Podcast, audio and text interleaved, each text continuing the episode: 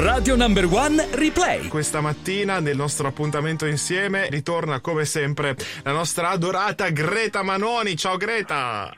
Eccoci, ciao a tutti. Oh, oggi con te veramente tocchiamo un argomento 100% estivo perché parliamo dei colori che fanno parte dell'estate al 100%. I colori, i colori che eh, ritroviamo ad esempio eh, nel, nel, cibo, ma non solo, in colori che possono farci stare bene. Che cos'è la cromoterapia?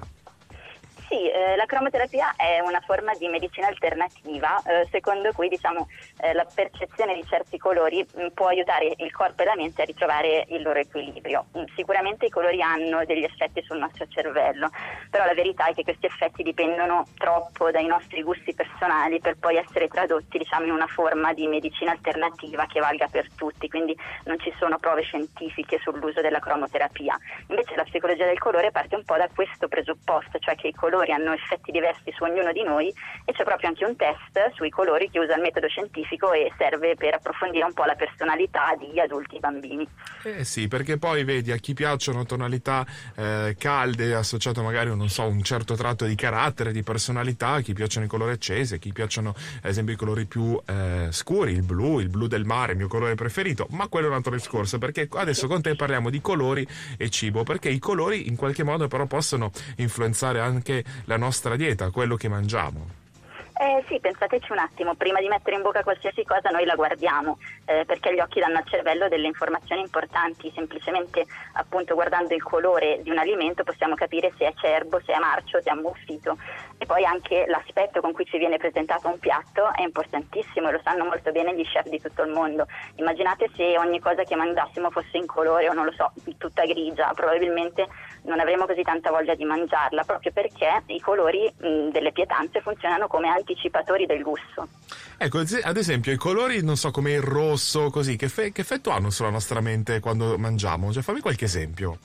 Beh, si è visto che i colori caldi come il giallo, il rosso e l'arancione mm, sono considerati dal nostro cervello più attraenti e quindi i cibi di questo colore sono considerati più gustosi di solito rispetto agli altri. In particolare il rosso è la tinta che più di tutte ci invoglia a mangiare, però è anche quella che ci stimola a mangiare più velocemente e questo probabilmente dipende da mm, meccanismi antichi. I nostri antenati usavano soprattutto la vista e il colore per valutare se un alimento era commestibile oppure no. Così i cibi dei colori più presenti in natura, che sono proprio i colori caldi, erano anche i più sicuri e stimolavano di più l'appetito. Invece i cibi dei colori più rari e più difficili da trovare, come il blu o il viola, erano visti con un po' più di diffidenza e quindi anche oggi vedere un alimento di questo colore attenua, smorza un po' il senso di fame. Eh beh, pensate ad esempio quando vedete un bel cestino di fragole dal fruttivendolo in estate, eh, se vi piace, insomma se siete amanti della frutta proprio sarete magnetizzati da questo rosso eh, sgargiante delle fragole o comunque anche l'arancione delle albicocche. Eh, e tra l'altro ci sono, visto che con te abbiamo parlato un po' di marketing legato ai nostri acquisti, di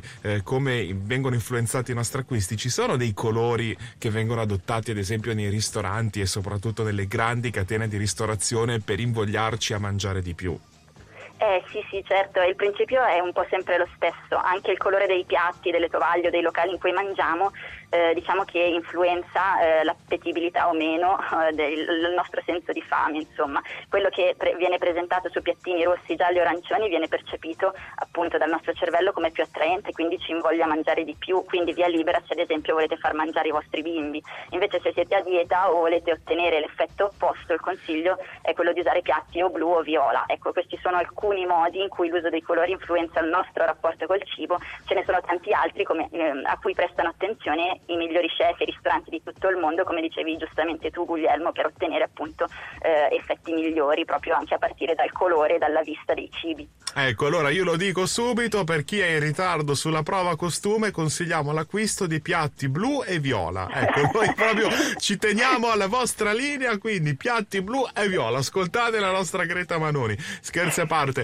molto interessante anche questo approfondimento e come tutti quelli che tu poi pubblichi sia in versione testuale che audio che video eh, sul tuo sito gretamanoni.com. Lo ripeto, gretamanoni.com e anche sulle pagine Facebook e Instagram di Radio Number One potete riascoltare il meglio di tutto quello che ci racconti ogni domenica.